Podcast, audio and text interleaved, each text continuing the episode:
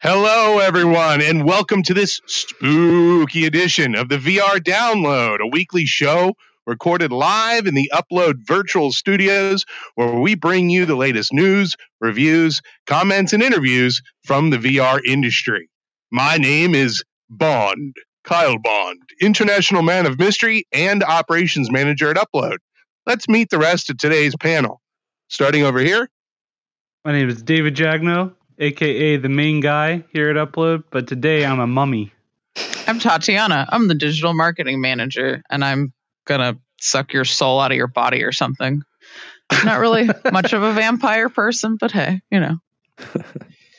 and I'm Rick Lico, animation director at Polyarc. And thanks for having me here, guys. Absolutely. Thanks for being here. So let's get into uh, today's news stories. Uh, we're going to start off with Tilt 5, a tabletop consumer AR system, successfully finished their Kickstarter campaign, fully funded, far exceeding the 450,000 US dollars for their initial goal.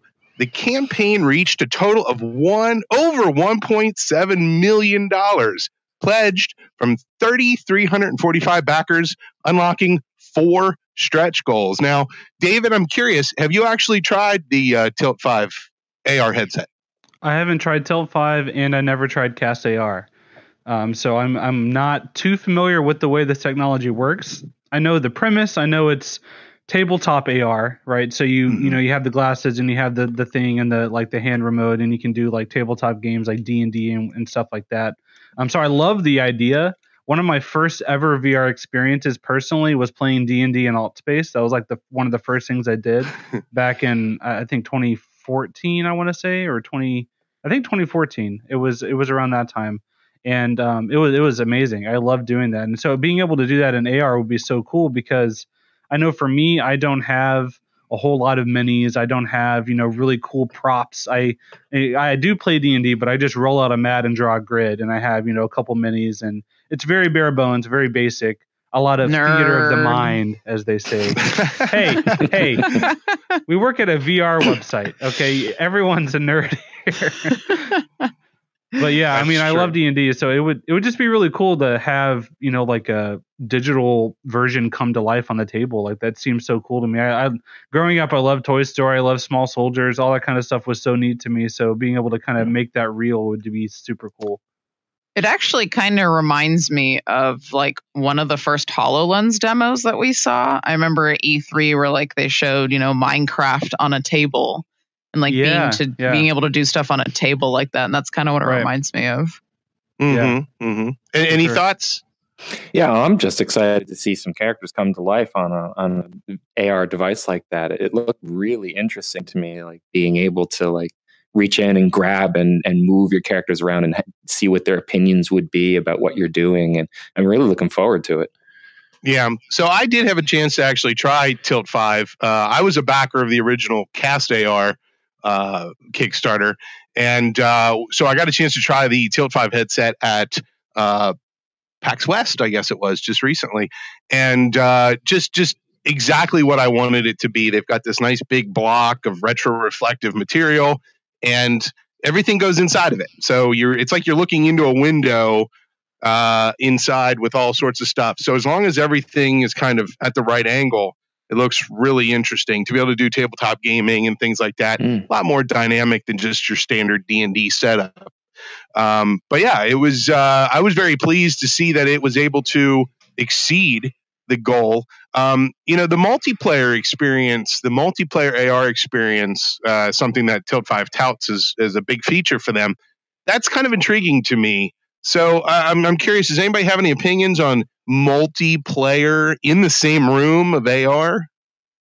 I mean, I think that has to be the future of of the technology because augmented reality by yourself, it I mean, it's it's neat to be able to do some things with AR glasses and AR devices, but you know, being able to share a space with someone else and have them manipulate the same area as you, I think that's where the the real um, impact would be, especially for games, because and not many people think of AR as a gaming platform. Most people imagine AR as you know like you know productivity and you know navigation and things to like a heads up display when you're flying a Mhm. plane or driving or you know not many people think of AR as a gaming thing other than you know Pokemon Go or whatever but something like this could really change perceptions and I think it could be great but um, my my concern is um, I'm wondering just how much of the potential market have they already reached you know how many people other than those backers really want to drop hundreds of dollars on an AR table device. You know, I'm not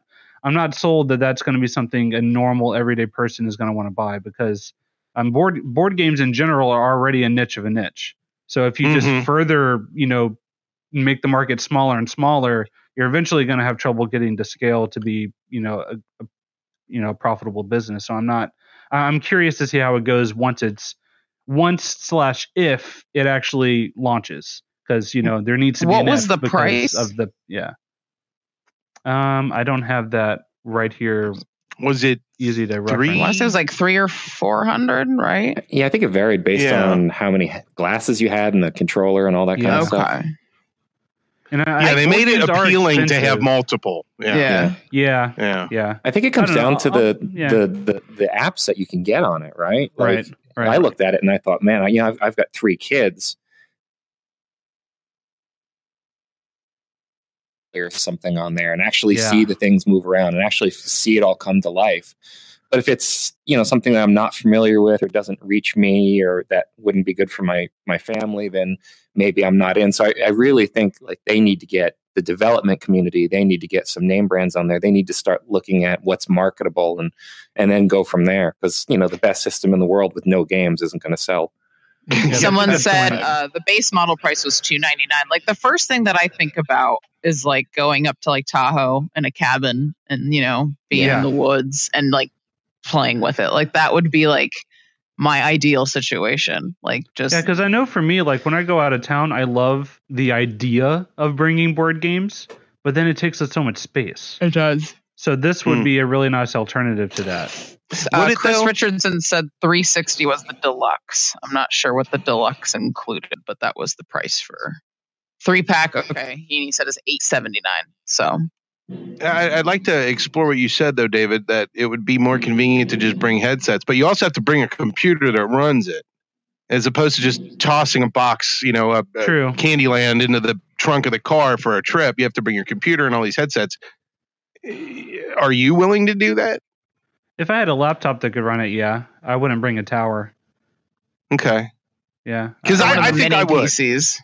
I, I think I would. I think you know, you know to, to, to Rick's point, it's like okay, I, I have kids too. I want to play Candyland and have like little suckers and lollipops and stuff Yeah. pop up, and the kids get stuck in the molasses oh, swamp Oh, and all that. that sounds That'd be amazing. really compelling on Yeah. on Yeah, Tilt Five. I, I would make a mini PC build if it was something that I would want to travel with. I would make a separate build for it. Yeah, I mean laptops are getting pretty good. It's just a matter Yeah. of can it handle that many? Because I, I don't know what the actual specs would be.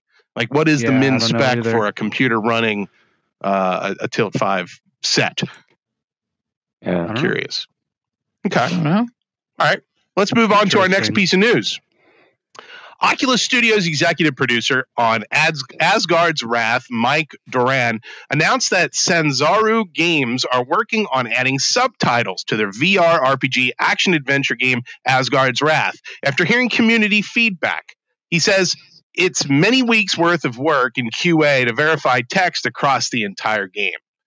Eh, Accessibility in VR games is what we're talking about here. It's an interesting topic. Uh, Vacation Simulator ac- actually just recently added that update. I think it was back in like you know, June or July, something like that.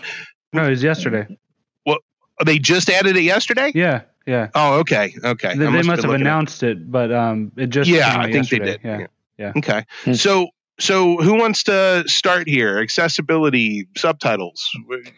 Yeah, yeah. You can look at we the went depth. on- yeah, we Yeah. went through it on Moss. Like, um, uh, you know, it was important for us to have a worldwide audience because it expands the amount of people that can possibly buy your game and all that. But it's also great to be able to support people that speak different languages or have different um, uh, problems with accessing games or whatnot. So we we support nine languages, and um, six of them are actually through audio, so you can hear the narrator in Chinese, two different versions of Chinese or French or German or or, or English, or um, and then you know obviously we've got subtitles in Spanish and and even Korean.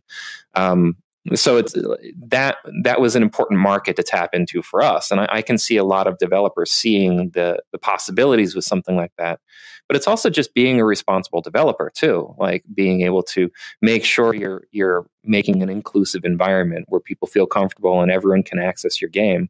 And it's it's even one of the reasons why we decided to add sign language to moss was even though we don't use a lot of it and we didn't want to alienate people who don't speak sign language like myself um, uh, we wanted people who who spoke sign language to feel comfortable in the game and have you know a way to interact in in a meaningful way to them. So I, I think a lot of developers are are seeing this you know and they're they're they're jumping on board and it's great that um, asgard's wrath is joining in.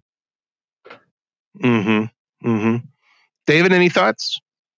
Yeah, no, I fully agree. It's um accessibility is something that is a big topic in gaming, not just VR, but you know the overall gaming industry as well. And um, there's a lot of games that do it well that offer you know colorblind options and different um the ability to change like you know in traditional games with gamepads a big thing right now to you know the you know dislike of many people is you know quick time events and you know having to mash buttons quickly and do stuff like that mm-hmm. that some people may not physically be able to do so being able to turn those things off in settings um, for a game like asgard's wrath though you know a game that is so large you know that has so much content so much spoken content especially um, i can see why it wasn't feasible to get that in at launch. You know it would have been great but the fact that they're going back and re-adding it is a good sign.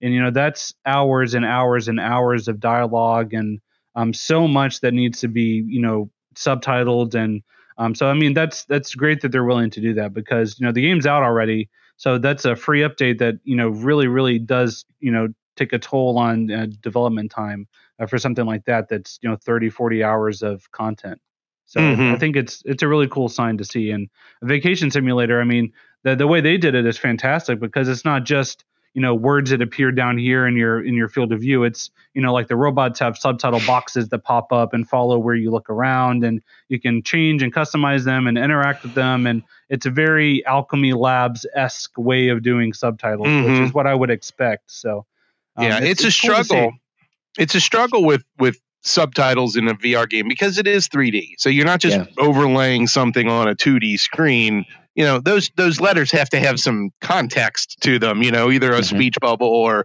you know a, a, a, placard of some sort but you know just having letters willy-nilly floating around in front of you it's very off-putting it it reminds you that you're in vr uh, when it's not done correctly so sure. i have a lot of respect though for developers who want to uh, provide that for their for their you know their customers, their their people. I mean, and it, Tatiana, do you have any? Oh, go ahead. Yeah, go go ahead.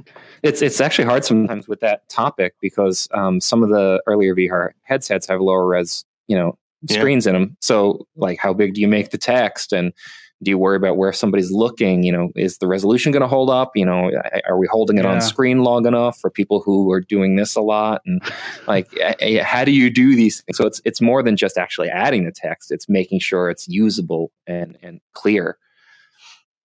Yeah. Tatiana, are there any comments or do you have anything? No, I was going to say, um, like with languages, I think Uh, being close to like some AAA studios and like watching how they handle like multiple languages, I think developers have to start thinking about it in their initial process because like what you have to do with you know like a big AAA studio for example, they have to work with their international departments and get the international voiceover. That all has to get, you know, approved through like the different languages, make sure, you know, the translations are done correctly and then make sure the mm-hmm. audio quality is good and I've seen it happen last minute and that's when it causes problems. And I think that if developers actually start thinking about this, um, you know, as a part of the actual development process, we'll see a lot more games actually release with more languages in the beginning, which will, I think, help in the long run. Yeah. That brings up a good point, Tatiana. I want your opinion on this. Would you rather a company not do it at all or do it poorly and then go back later and fix it. I would absolutely want them to not do it at all if they're going to, you know, do it. Shoehorn it in. Yeah. Yeah. I, I, yeah, I think I, it's, you know, one of those things you have to like do correctly 100% mm hmm because uh, think about you know, let's just say you're you're in France and you're a French speaking person and you're playing this game that you've been waiting forever for and you know, the audio's bad or the subtitles aren't translating correctly, like how you would feel neglected. You would feel like, oh, because I'm Mhm. not an English speaking person or, you know, whatever the native language of the game is, like they don't care about me. And then after, you know, people would obviously complain. And then if they fix it after that, then they would see it as, oh, we had to complain to get this. So it, for me, I think it's important for devs to, you know, do it right the first time. Take take the extra time. I would rather wait for like a couple extra months for a game if it's going to help everyone enjoy it versus rushing it to, you know, meet some specific date. Mm-hmm. Yeah, Mhm. agreed. Yeah. So, a- as a developer, do do you have uh, uh, features? That, I mean, obviously, every developer has features they wish that they could jam in real quick. But did you have features that were requested of you, and you're like, "Oh, we were going to put that in, but we ran out of time." Yeah, there there were a few things. Um, uh, you know, the the bond with Quill was one of the themes, right? So we wanted to actually have it so she can hear you. Um, so that was something we Ooh. prototyped. We we even got it up and running where her ears would swivel to look at you when she heard something or something in the environment, and it would try and build on that. But the complexity of making that work, like making the vocal recognition work, making the ears even point in the right direction Yeah. and look good doing it and you know on top of everything else she does it, it was too complex in such a short time frame with such a small team um, and there were there were a lot of other things that we we wanted to get in but we just had to push off to a future title Okay. So you bring up that point, and it reminded me of a game that not many people played on the N64 called Hey You Pikachu. And No, it was a game where you plugged in a microphone into the N64 controller, Oh, that's right and you could talk to Pikachu, and you know say like you know go fetch or you know hi, and you know talk Yeah. to Pikachu. And so I mean, if I, I- I'm just saying here, this is me requesting a feature that I'm not a developer. That should be a Moss too for sure. Like make it happen. Make it happen. i agree with you All right, all right, all right. That's progress. Okay, cool. Uh, I just want to clarify. Someone uh, had a comment like, I'm saying like all games should have multiple languages, but it shouldn't be an afterthought. Uh, to respond to Steve's comment, like you should be covering, you know, uh, at least you know three, four, five languages, but it should never be an afterthought. And I just wanted to clear that up. Like it shouldn't not have multiple languages. yeah we Yeah. actually outsourced a lot of our you know uh, multiple languages because it's, it's it's a lot of work to do in studios there's actual studios out there you can pay to, to you know to take care of that kind of work for you Cool. That's really cool. Good stuff. All right, let's move on to our next story. Uh, Upload recently posted an article pointing out that there's seven missing VR games that we're still eagerly waiting for. Uh, games get stuck in, in the in progress. You know, they they might take one, two, three, twelve, a hundred years to come out. Uh, there's seven of them listed here uh, that are still coming. We don't know. Uh, so here here's the list. Uh, we've got Star Child, Blunt? Force, Star Child, Blunt Force, The Elder Scrolls Blades, Dreams, Babylon Battle Royale, and The Climb on Quest. Oh, in and Valve's flagship VR game. Um, we're just sitting here waiting for these games. Uh, does anybody want to like pick one and tackle it? What, what's going on here? Where are these games? Star Child. Oh, I right remember. oh. Star. Star Star Child is one of those games that like I remember playing at oh was it it wasn't E3 was it E3 I can't Yeah. remember if it, no it was PSX it was PSX it was PSX Oh, yeah. 2017 Yeah. and one of like the coolest things uh, no Chris Richardson Gollum did not come out um but like with Star Child is how you could like lean and like look at like these little intricate environments because you were basically like you know it was like a side scroll like similar to trine is like i don't know i guess like what it reminds me of but you could literally like lean in and look at these little details and stuff and then there was rumors that it was getting canceled and then they said it wasn't and that was like a year ago. So that was like a it was like when i Yeah. first started with upload vr and we haven't heard anything since and i'm very sad Yeah, 'cause I mean, really Playful liked is the demo. um, they've kind of shifted their attention to non VR for the past few years. Yeah. Um, so Super Lucky's Tale came out on Xbox One, and now s- new Super Lucky's Tale is coming out on Switch. And they have, uh, I think, a, a game called Creativerse or something like that. That's a lot like Minecraft, available on PC. That they kind of it's a games as a service that they support. Um, so they they have their hands in a lot of pots. Um, they say they're still working on Star on Star Child, so I'm hoping that it will come out next year. Is is what I'm hoping. Um, that I mean, I, I'm really excited for that game too. Ian was blown away by it when he played it at E3 2017. He loved it. Um, you know, it's kind of similar in a way to some of the things that make Moss so great. Is you know having that sort of diorama feel. Um, a game that would traditionally be like a top-down or side-scrolling 2D action game. You wouldn't think initially like, oh yeah, VR, but whenever you play it in VR, it's it kind of changes the way you think about that whole genre. And so I think Star Child has that same potential to do for platformers and puzzle games of that regard. Um, so I'm really eager for that one. Um, uh, one of the others on the list is Elder Scrolls Blades. Um, that's uh, initially it's right now it's only a mobile game. It's supposed to come to Switch later this year and I think PS4 as well. Um, I wasn't a huge fan of it um, to be honest. I love Skyrim VR, but that's mostly because I just love Skyrim. Um, so the Blades is a bit different in that it's not an open world game. It's not, you know, a game with a huge, you know, dramatically massive world and massive quest line. It's it is made for mobile. You know, it's a game where you can play for five minutes and go on a little quest in a dungeon, and then you know it has like an energy system and currency. You have to. It, it's so I'm not sure how they're even going to translate that to VR, but Todd Howard said they are. So I guess we'll have to wait and see. Um, I don't know that that one's. uh, I'm very very cautiously optimistic that it could work. And I, I guess we'll have to wait and see. That's that's one that I'm looking forward to, just because I'm a big Elder Scrolls fan. Yeah. So the one that I'm really interested in is the Babylon Battle Royale because I've actually played that game several times throughout their development process. Uh, the Kite and Lightning team uh, has been gracious enough to let me kind of play some of the uh, the different versions, and it's it's a it's a blast. I mean, it is really a fun game. It's going to be a good. Uh, Where is it, multi- Kyle? Where is it? I it? know, Huh? right? If Where it's is so it? fun.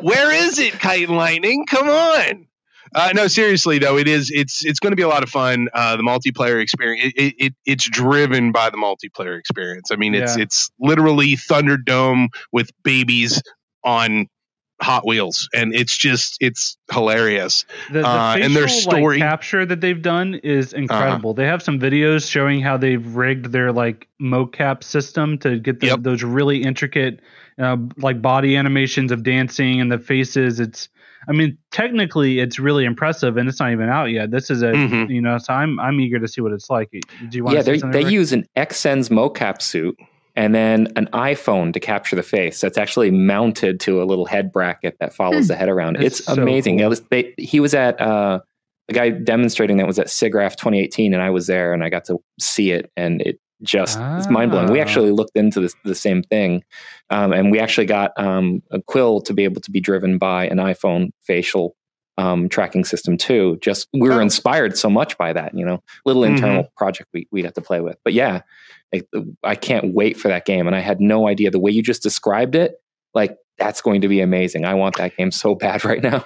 yeah and, and i can only imagine that the reason it hasn't come out yet is because it hasn't been fully spit and polished i mean i, I Yeah. every day that it's not out is another day that they've improved it. That's how I look at it. Just knowing yeah the kite and lightning yeah. folks, that's how I'm looking at it. Yeah, what's that old classic Miyamoto quote? Um, a rushed game is bad forever, but a delayed game is eventually good. Something like yes. Yeah. that. Yeah. And that's Good- how I good like, quote. like when The Last of Us 2 got pushed back, you know, four months. It's like, y'all waited this long. Like, Well, my issue If- with that is they delayed it like a month after they announced the release date. Like, why not just wait and announce the real date? Developers often have pressure to, by their Mm, publishers, Yeah. To- in this case, Sony. to yeah. make a date. Yeah. And Yeah. say, you have to announce this date then. And then sometimes there are just Yeah. unforeseen, you know, Yeah. issues that come up. And I, and, you know, knowing a lot of people on that team, they are working very hard. And I think it's, they the best that you know they take some stress Yeah. off themselves For and sure, do take the for time to polish it and that's with any game you know it's like the, people expect so much out of game developers when they don't understand the process and it's it's Mhm. heartbreaking sometimes when you see people sending death threats to developers for you know like a, a one month pushback or you know stuff. There, there there's a line right? Like there's a line where i feel like okay say something like ask what's going on but when you're sending death threats and demanding refunds for four months it's like And I mean, like, Who are look at the way look at the way that you know the market is now with social media. yeah You have you know developers that are very public on Twitter and there Mhm. are Discord channels where people can directly whisper and private message you. And I mean, it's it's a different it's a different landscape now than it was five even ten years ago. Uh, so- someone in the comments said death threats with all caps. Like, yeah, it, it happens. I know Mhm. people at a lot of big studios that that get death threats for really Uh, so- dumb stuff. Um, in the chat, Anthony, just to clarify, the game is called Babylon Battle Royale, but it's not a battle royale game. So that name, that's a genre now that people identify as like hundred people drop into a map and fight until there's one left standing. It's like a arena combat game with babies on cars. So I mean, right. they It, it's call it's, it, yeah, yeah. Yeah, so it's, not, like exactly the same. Right. it- you can get two or three or four people in all at one time, but it's not. It's not a hundred mm. people. No, it's it's more. yeah. Picture a stadium, and inside the stadium, there's four babies trying to kill each other on cars. I mean, that's it's, easy. it's yeah, yeah, for sure. Yeah. That's, that's that's accurate. Yeah, yeah. You'll you'll have to look up some footage of it. We have articles. They're a little old now because they haven't, you know, nothing new has come out about that game in a while. So we there aren't new articles, but we have videos and stuff here on our YouTube and on uploadvr.com. You can look those up if you want more info Yeah. on that game. I feel like we're going to reach out. So, Akrima, if you're watching, be ready for an email. All right. Uh, do we want? Does anybody want to say anything about the Valve flagship VR I- game? I There's am nothing to say so I'm so got desensitized by Valve and like you know they can't count to three. Like you know it's there's just so many things that you know with their in-house stuff that when it happens, it happens and it's good. And That's a great so, point. Look, Kyle, our avatars can't count to three. either. Yeah, we're just like Valve. One, yeah. One, two, two. five. No, I can't do three. One, four. No, Oh man, I can't. I can't. One There it is. plus two is three. Here, Uh, here. I don't even three, know. Three. yeah. There's three. Yeah. Confirmed. Three. There we go. Half Life 3 confirmed. 'cause- Here we go. Uh, no, but it's, you know, like, I'm trying to think of a first party Valve game that, like, truly disappointed me, and I can't think of one right now. Um, you know, everything that I've played, I've always thoroughly enjoyed. It's just, you know, I guess good things come to those who wait. So, I mean, Yeah. they've they've kind of put themselves into a corner here though because they've waited so long that yeah. I mean, it's just the expectations are beyond anything that's ever existed. It's far as- also I mean, it's communication, right? Like, you're talking about social media. Like, yeah, yeah, They're they're like Naughty Dog. Let's go back to The Last of Us 2 delay, right? Neil Druckmann came out. He had his whole statement, talked about what was going on. Was like, look, this, you know, we didn't want this to happen, but this is the right thing. But then Yeah. you do have developers like Valve where they don't say anything almost Yeah. ever, right? So like, I think and then at the um, actually at thing. at the Index launch event, Gabe made a Half Life Three joke, which makes it Rude. worse because it makes Rude. it you like you see that he's aware of this whole like zeitgeist of the game, and then he goes out and makes jokes about the number three. So it's like when the game finally does come out, like it's Well, I if mean, you were Gabe I- Newell, wouldn't you be doing the same thing? no, I mean, Sure. it- it's I so. would, yeah, I yeah, would. That's I mean, I would Yeah. be. I would make every joke possible. I would. I would have the number three tattooed on my forehead, and then right underneath it, "You mad, bro?" You know, just, just. Uh, I- would if I had like security personnel 24 7. Like Half Life stands are, are serious people. They're they're Yeah. mad. They want true. it. I, I Mhm. mean, I've been waiting for it since what I was 16 because I think I was 15, 14 and a half when Half Life 2 came out because I got it for my 15th birthday from my friend John. So essentially, for 15 years, I've been. So your expectations are pretty high at this point, right? So It's- so- imagine yeah. as it's a Valve mixed. employee. It's mixed. Like I, I ha- so I have the high expectations. I'm like when it, if and when it does finally happen, it'll be great. But I also have the Duke Nukem Forever kind Yes. of like fear. Yes. because how many development cycles have we gone through? And has it been restarted every time if it's in development? And if so, are they using a new source code? Are they updating the engine? And if they're not, like, I don't want Duke Nukem Forever 2. I don't know, want that. You'll There you go. forget a Actually, delayed I would game, play that. Just to be honest, I would play that. you wouldn't Yeah. you won't you won't forget a bad game, but you'll forget a delayed game. And Yeah. that's probably what they're just counting on. Like if the game's eventually good when it comes out, then Mm. great. It doesn't matter, Mhm. right? They they win. Yeah. But like the expectations are so high right now. How do you make a decision? Like when you're, you know, designing feature A and you're like, is this good enough? Oh God, the, the players are gonna say this about this, and here's this flaw to it. You know, and it's paralysis by expectation at that point. And I could only imagine how hard it must be to like to all agree on, Yeah. on features and all agree on what to do with the product or what the story is going to be or anything like that. Because it's I feel like Yeah. if anyone out there knows about that and like what that's like, it's any developer at Square Enix. Right? Yeah. Like I, I, I feel like we should have them on the show to be like, so what's it like?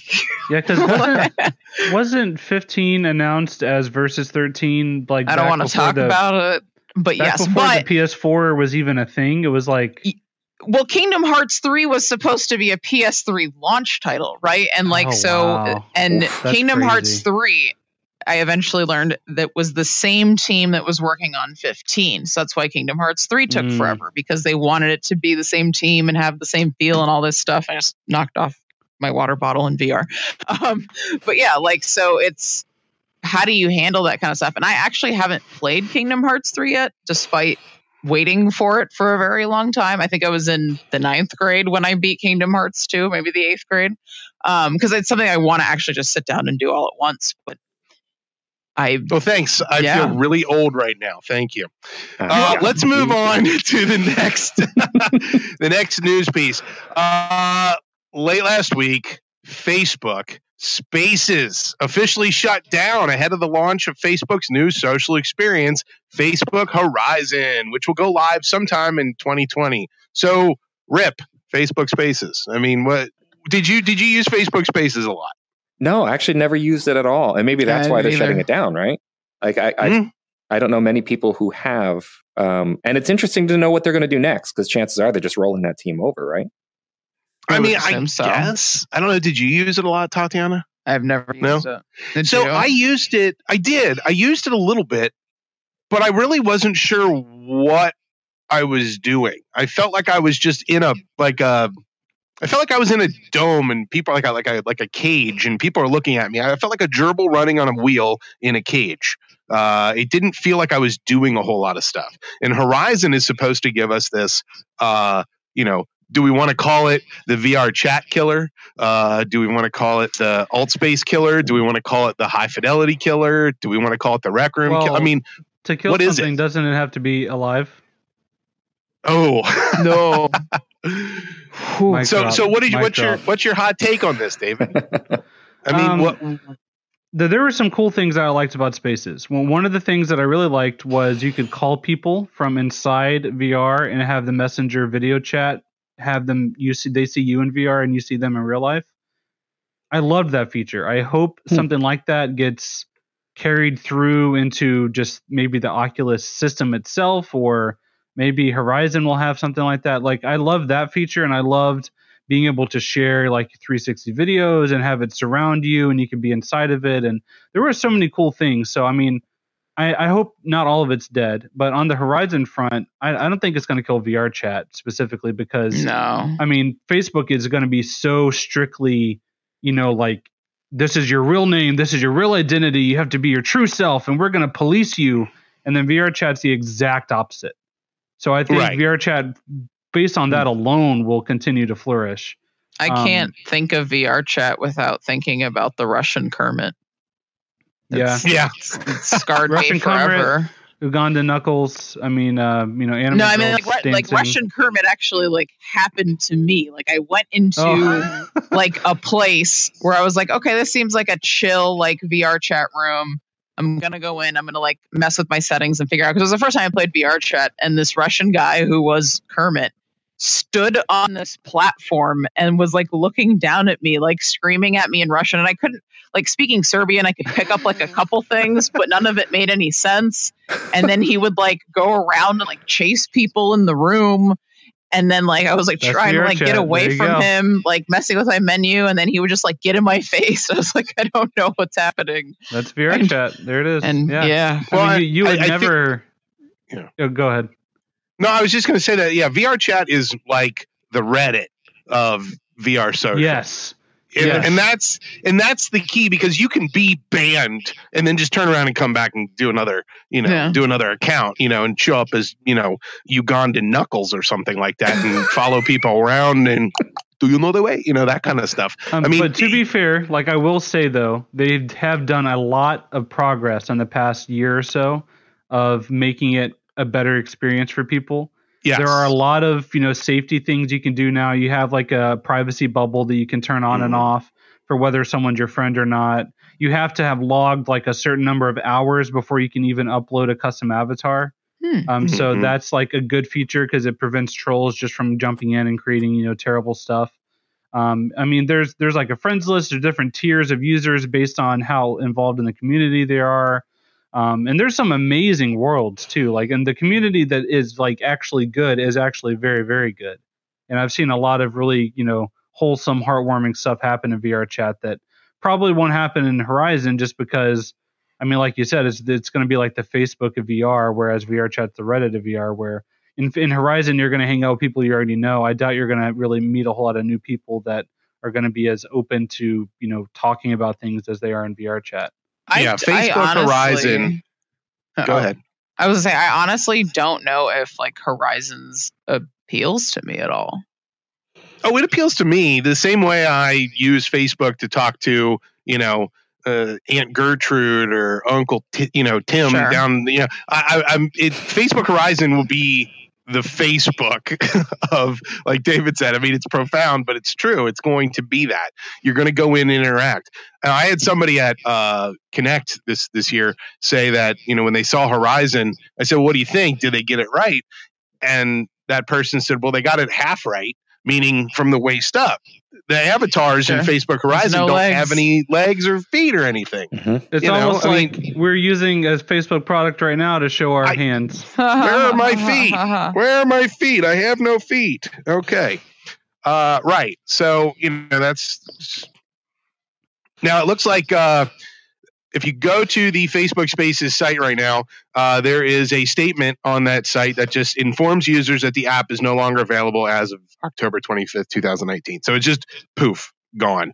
Uh, Horizon will be coming out soonish, uh, but we don't know exactly when. So we'll have to wait and see. And who knows? We might uh, get all sorts of fun new things to experiment with when Horizon comes out. Well, I guess we'll have to wait and see. Or it could just be spaces again. Never know. All right, time to move on to release of the week. But we've got a couple things going on, and uh, Ian is not here, so I will just do this for him. Pistol whip, pistol whip, pistol whip, pistol whip, pistol whip. Is that is? Did I do it correctly? did I get enough in there? Um, you have to look in the camera. Oh, okay. Pistol whip, pistol whip, pistol whip, pistol whip, pistol whip, pistol whip, pistol whip, pistol whip. There you Did go. Did I say There it enough? Yeah, yeah. Pistol You're welcome, Ian. whip. Yeah, Ian's So- a big fan of Pistol Whip. I, Yeah. uh, have you played it, Kyle? Uh, have you I, played it, I, Rick? I still Not haven't. not yet. No. Ah, So I'm the only one that's played it here. I am the voice. I am the authority on Pistol Whip. And I Ian's can not hear here to stop Ian me. screaming all the way. Ian's from not here to stop me. Pistol Whip. That yeah, I don't know. No, That's it, it? it's good. It's good. It's very good. Um, read read Ian's hands on. It's live on the site. He's he's played something like 40 hours of that game over the past few months. He he is obsessed, and almost Yeah. all those hours have been in the same like two songs. He is so addicted to that high score leaderboard. I think he was number two behind like one of the devs at one point.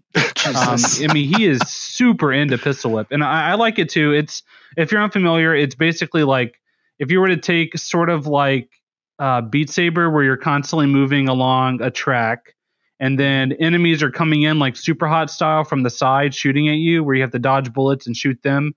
But then if you shoot them to the beat of the music, you get more points. So it's So the the music music hot has a- super saver. Yes, yes. Okay. Pistol So as- Pistol Revolution. As the music like pulses, you know, the world, the whole world around you will pulse with the colors, so you can kind of get into the, you know, get into the rhythm of the of the beat while you're shooting. And it has a cool like John Wick style to it, where you're, you know, you're dodging bullets and shooting here and shooting there, and then. I mean, did they get the name because if you pistol whip an enemy, you know, as you hit them, then you get like more bonus points too, which is hard to do because some enemies are shooting at you while you're going towards them. So you have to like actually like dodge bullets and then, you know, like swipe and hit them. So it's a good workout. It's fun. It's um I think it's going to be pretty popular. I don't I don't think it's going to light the world on fire as much as Beat Saber did. Um, because it just it feels like it's a little bit too similar to you know it's it's it's not anything new enough um to me uh, maybe I'm wrong, but I don't think it's going to quite hit that level. But I do think it'll be popular. I I, I enjoy what I played of it. Yeah, it sounds good to Any me. I'm I'm sold. I, I kind of want to play it this afternoon now, knowing what what you just described it as. Do they have like a, a, a time trial mode where it saves your playthrough and then you get to actually compete against your friends? Um, I don't know about that. I know that has like leaderboards. Okay. Um, yeah. So I th- what, what day does it come out? November fifth? Is that when it comes out? November fifth. Uh, is it fifth or eighth or something? Yeah, it's close. Somewhere It's in early, there. I early think November. next- yeah, November Seventh. seventh. it's the seventh. Yes. Very good. So uh, I, I want to ask you, Rick. Did, did, do you play a lot of Beat Saber? Oh yes, oh very much so. Um, my son and I love playing that together all the time, and we we tried experimenting experimenting with some of the custom songs too, and that's just endlessly entertaining. Okay. Did Mm. you ever play Audio Shield? No, never played that one. Okay. Uh, how about you. David? Did you play? Did you play Audio Shield? Yeah, yeah, that came out the whenever the Vive launched. It launched with Audio Shield. That was kind of the Yeah. original VR rhythm game. I'm just curious. Why did Beat Saber take off and Audio Shield kind of took a back seat? Uh, I think it's a mixture of things. I think um, mixed reality footage came around the same time Beat Saber did. That was a big part of their marketing. Uh, Liv did incredible work with those videos, and it really sold the the cool factor, which was missing for Audio Shield. Um, Audio Shield also wasn't anywhere near as polished. It was a little janky, and just the whole UI was weird. It was off, and you would you would pick songs from YouTube, and it would like auto generate a, a you know like things to punch. So it just wasn't quite as good. And because all the levels were auto generated, they weren't custom made specifically for that song and for that beat map. So the quality is much better in Beat Saber. And I also think the the lightsabers are cooler than, you know, inflatable gloves, which is what it looks like in Audio Shield. And um, like it just it feels better when you slash something. It, they they nailed that sound that it makes whenever you slash something, and Mhm. I think it's more visceral and it you know it really gets your heart pumping more to go like this you know wildly than you know just go like that. So I think it I don't know I think um I think they just sort of saw Audio Shield and they kind of just improved basically everything and kind of changed a little bit. So make a prediction for me, David. Uh, Pistol Whip taking what Beat Saber has done to another level, completely different, more like Audio Shield, or deserves to be in its own genre by itself. Um, I think it's it takes what.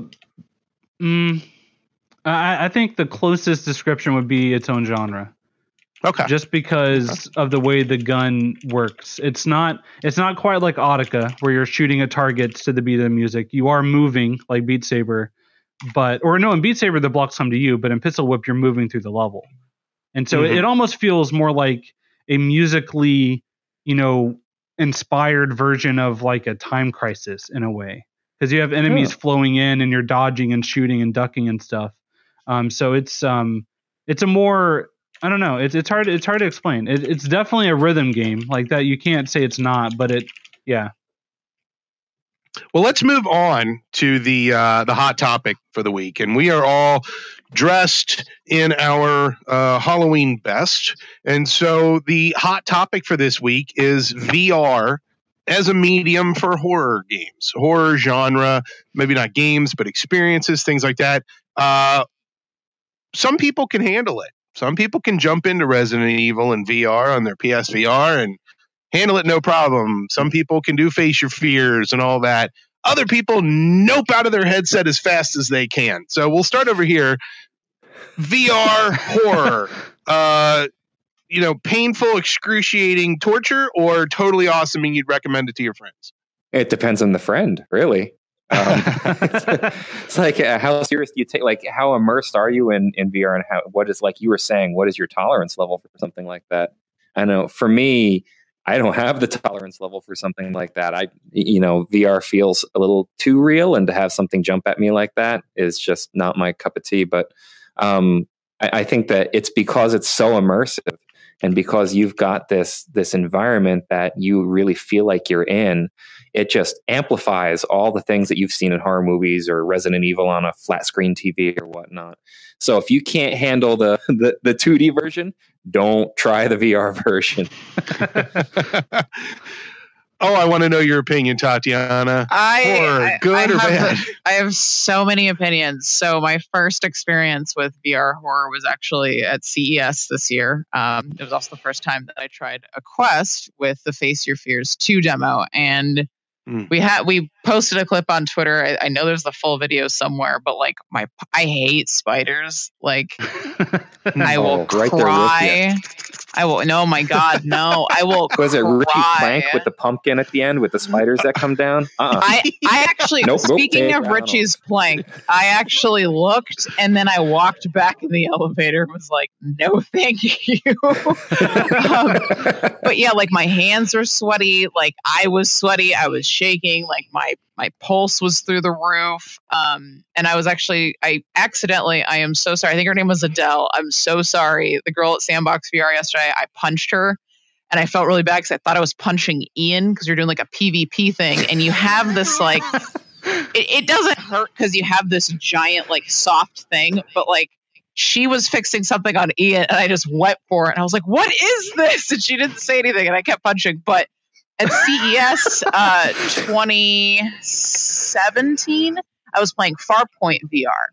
And um, one of my friends who's a rep for PlayStation took his CES badge with the ribbons and like put it on my ear. And I, when the spiders were on the screen, so I almost hit like his colleague in the face. Um, but something like with VR horror, I, I could talk about VR horror all day. Like, I find it really hard to close my eyes when I get scared in VR. And I did, it's called Nicodemus, right? yeah. Mhm. Okay. Nick I did Nicodemus earlier this year with Chris and, and his best friend Texas Mike and like they were God knows where on the other side of the building, like screaming. And I was by myself because it separates two and two, and there was just the three of us. And I remember walking in a hallway and being super scared and having to really tell myself, like, it's VR, but you can close your eyes. And I don't know what it is, but it's really hard for me to close my eyes. But I know I'm here in Yeah. my home. I'm not, you know, actually in a creepy cabin in the woods with giant spiders crawling. I know I'm not. I mean, I can always nope out, take the headset off, but I don't have to. I am okay with closing my eyes. I, I actually really enjoy uh, doing a good horror experience. I, the, I want to be so scared, and it's just nobody's really given that. So the challenge is out there, folks, to really, really create a horror experience where I need to take the headset off because I am so scared. Um, you know, feel Well, feel to free to point- you know add that to to, that one of your Kyle, games down the road. Hold on a second. Yes. Have you played The Exorcist Legion VR? Um, I don't think I have. So well, then you should play have to- that before and reassess your your your statement. Okay. Right there. No, absolutely. I, have I you will played do Have you played Resident Evil Seven VR? yes. Have you played the whole game? Not the whole thing. No. Okay. That what's the scariest go ahead uh, I was going to say that game is the only game to ever give me literal nightmares. Oh, okay. Where- cool. As I go to sleep at night, I am remembering the things that happened to me as if they were real. Jesus. and I remembered myself inside the game, getting my hand cut off, getting you know like just like it was so intense. I mean, part of it is the fact that I played it right when it came out at launch for review, so I had to cram the whole game into like three days, and it was it was an incredibly harrowing experience. I haven't replayed it since. I think I'm partially traumatized. Um, but um, a, a, game like that, if they were to have it with full, you know, hand tracking, motion controllers, room scale, it would be even better. But it's just a gamepad game. But even still, that game, I, I would say my my top horror games. I'm gonna have a list on the site later today at uploadvr.com. But Resident Evil 7 VR, um, The Exorcist Legion VR, and then right behind that, I would probably put a chair in a room, Greenwater. I loved that one as well. Both of those last two, Exorcist and Chair in a Room, are both by the same developer, uh, Wolf & Wood. And uh, one of my others that it, it, gets me is Five Nights at Freddy's VR. And no, yeah, that's an automatic. Nope. Is, is I didn't know that was in VR. Yeah, they, it recently came out, Oof. so it's part of it is the helplessness of it because when you're playing on a phone or on a PC screen, you're clicking on you know buttons and then oh the creatures come up and scare you whatever but when you're sitting in the uh, in the chair behind the control panel and you're looking at the mm-hmm. cameras and you have to physically turn on and off the lights and open and close doors and you can't move and they cut it's it yeah no uh, it just uh, uh. but oh, I love man, horror games I love it well maybe I should do some streams of uh, live streams of me playing horror games that uh, if you if you'd like to see me jump in, uh, put some comments here for yeah, Tatiana I'll probably be I'll probably be playing one tomorrow for Halloween. I haven't picked which one yet. Oh, good, excellent. Okay. Uh, any other comments uh, on horror games before we jump into the interview portion of the show? Yeah. Okay. Well, maybe uh, the two of you want to go do your interview now and, and uh, snap and pistol snap. whip, snap, pistol whip. I'm doing pistol I'm doing whip, this in Ian's whip. honor. Pistol whip, pistol. Oh, there we go. Wow, that's yeah, the, you, you got to pound it to initiate the. Oh, there we go. Yep, there it is. Woo-hoo. All right, thank you, Tatiana and Kyle. They are back over there behind the cameras. You guys can't see them, but uh, yeah, here we are with our pumpkin. Uh, whenever it's not Halloween, we it. have a plant usually, but it's spooky, so it has to be a pumpkin. That's yeah, that's appropriate. Yeah. Which is which is what people have for for spookiness. Um, so yeah, I'm David from Upload, and you are Rick Lico, Polyarc. Cool, cool. Thank you for joining us. Um, so I hope you enjoyed being on the being on the show. Um, now for the interview segment, we'll just kind of keep things casual, chat a little bit about your career, about Moss, about Polyarc, about VR, and uh, about your wonderful little bird companion here. Which shoulder is it on this shoulder? It's on your left shoulder, yeah. Boy, it would be awesome if like I could do a fun voice and just have the lips move on that thing instead. yeah, that that would be fantastic. Um, so if anyone has questions here in the chat for Rick about Polyarc, about Moss, um, feel free to drop those into the chat. I'll be able to look at them and read them every now and then. Um, I assume you can't talk about Moss 2. No, no, we, we have not announced anything okay. yet. Okay. I'm I'm gonna ask you about Moss 2 anyway. So just prepare yourself. I'll put uh, up the shields. I, okay, yeah. Um, so I guess first let's get started with talking a little bit about you. I know you mm-hmm. have a, uh, a pretty long history in the game industry uh, relative to a lot of VR developers that seem a little bit more fresh, but you used to be a Bungie for a while. Um, and you worked at other studios besides that. So, can you just talk a little bit about your journey through gaming and uh, how what brought you to VR? Sure. Yeah. Um, yeah. I, I, started as a professional animator in 2000, so I've been doing this for almost 20 years now. Um, and my first gaming job was at the end of 2000 at a little studio in Indianapolis called Sunstorm, working on Deer Hunter and Duke Nukem and a bunch of other stuff. Um, oh, okay. Yeah, well, weird times. Uh, it was is um, back in the it was like the wild west of game development, where you can put in as many um, you know bugs or as many um, Easter eggs as you wanted, and like you know teams of were, like were the were the Deer Hunter games notorious for Easter eggs? Uh the ones the ones that I worked on were yeah I actually um, a, a, really good one is uh, there was um, I worked on Deer Hunter 2003 and there was a, a cow in one of the fields in like the back area of Montana or something and if you oh. actually shot that cow uh, it actually instead of dying um, uh, an alien would come and abduct the cow, and the cow would backflip because it was so happy to be out of that game. Um, and it, yeah, um, was, it was, a lot of cool little uh, little Easter eggs we'd put in. That's just one of many that we actually snuck in. One of the programmers put a Yeti that was tethered to the camera, like off in the distance, and one out of every like fifteen hundred times you boot the game up, it would tether that Yeti to to you. So then, you know, somebody found it, right? And they're posting on the internet, oh my God, there's a Yeti in the game. So the lead programmer who did this went onto the forums and was like, no, man, there's no Yeti there. I don't know what you're talking about. Like, totally trolling this guy. yeah, this is back before like Twitch was a thing and back before YouTube was as big as it is and there was no like Yeah. Twitter to post the footage and so this guy is probably thinking he's crazy like he yeah. Yeah.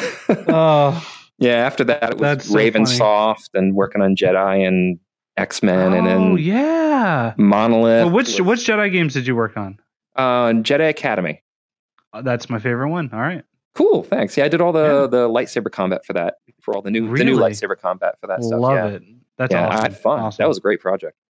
Um, thanks. Uh, Monolith worked on Condemned, a little bit on Fear.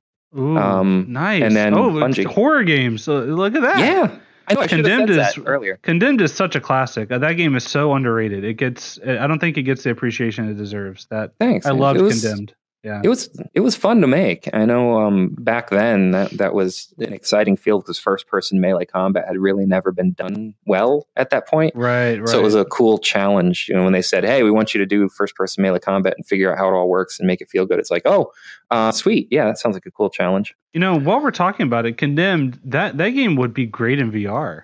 I It would, it- wouldn't it? It has so many elements. The, the the the detective elements, using your you know to investigate crime scenes, and then combat in, in Yeah. first person, and uh, just the atmosphere alone. You know, like it, that would be a great VR game. But um, the chances of that actually getting ported are basically zero. But maybe someone can in, be inspired by it and make something like that. Because I would I would love to play a VR game like that. Yeah, I don't even know where the IP sits anymore. I know it was published by Sega, but I don't know who owns it. Warner Brothers, Sega. I have no idea yeah, where I that don't know. went. I know it got a Yeah. sequel, but uh, the sequel wasn't anywhere near as good. I worked on both. Um, Yeah, well, but, well, the sequel, no, yeah, the sequel kind of went off the rails. The team got a lot bigger, and we kind of lost focus on that one. Mm. Um, but yeah, the original the, one was mannequin really scene, exciting. the mannequin scene in the original. Oh God, oh so good, God. wasn't it? The, I I will never forget that scene. That was yeah, incredible. Um, so after Ravensoft and then Condemned, what else did you work on? Well, then I, I went to Bungie. So then it was um, working Oh, on okay. Halo Reach because they they brought me in um, uh, back when the studio was in a transitionary phase, and you know we were breaking away from Microsoft at the time, and we were making our last Halo game. So um, I was brought in to buy a mocap studio and try and make some changes to the animation process there, and then moved on to Destiny. And I was actually the first animator on Destiny, trying to help boot that project up and figure out what Mm, that okay. IP was. It was a lot of fun.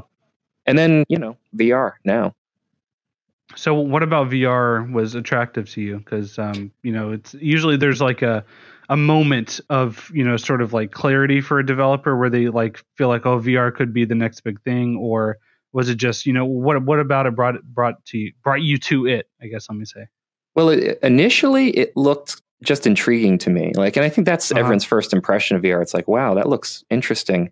And then um, I put on the headset and saw a demo with like a dinosaur walking towards me. Yeah, that's the Crytek demo. Yeah. Yeah, yeah, and and I was just amazed, like what you can do with a character in VR. Like all of a sudden, I felt like I was actually occupying space with some Mhm. virtual character, and I thought, oh, this is amazing for animation. Like there's so much potential here to to just really expand on what animation is and how to bring a character to life that you know is hard to do because when you're when you're playing games on a TV or even watching a movie on a movie screen, there's this flat panel, and then you have a control in your hand or popcorn, depends on the, the format. Um, and you know you do these abstract things, and then the character does these things on the screen, and there's this this inherent abstractness to the whole interaction that that isn't obvious. It's it's a learned experience. But when you're actually in VR and you see that dinosaur and you reach out and you want to pet it, and you could practically feel the breath when it gets in close to you and looks yeah, at you Yeah. Like, oh my god do you know how much animation can affect immersion and, and what we can do and at that point i'm just like oh yeah guys i, I got to do this with you you know i Yeah. joined polyarc the moment i tried that demo That's awesome. All right, what's up, everybody? Uh, sorry for the internet connection issues that uh, Rick is having over at Polyarc. It's um, for some reason his avatar isn't really working correctly, and his uh, audio isn't working, and it's a lot of desyncing issues, and um, so he's he's having trouble getting that sorted. So we're going to go ahead and probably end the episode here. Uh, but thank you everyone for tuning in to the stream. I hope you enjoyed watching our chat about VR horror and all the latest news, and my uh, brief interview here with Rick, learning about his background and his uh, journey to VR. And uh, he wasn't able to share any news on Moss 2, unfortunately, but hopefully we get some details on the game soon. Uh, we know that they are working on it, obviously, at Polyarc. And uh, so thank you everyone for tuning in. We'll be live next week, going back to Thursday at 10:30 a.m. with uh, another episode of the VR Download. And make sure you check in here on our YouTube for uh, all other great content. We have some new pistol whip videos today. Um, yesterday we published an interview with uh, Insomniac about Stormland. And uh, every Friday we have a VR recap that does a giveaway as well as a news roundup. And you can check out all of the latest news, reviews, and other good stuff at uploadvr.com. And uh, if you're not subscribed, make sure you hit that button down down below, hit the like button, leave a comment, and uh, you'll get notified when we go live with future episodes and other live streams. Uh, so uh, thank you everyone for tuning in. Sorry for the technical difficulties, cut the episode a little short, but we do think we had a good chat and had a great time here while we were live. So thank you again, and uh, see you next time.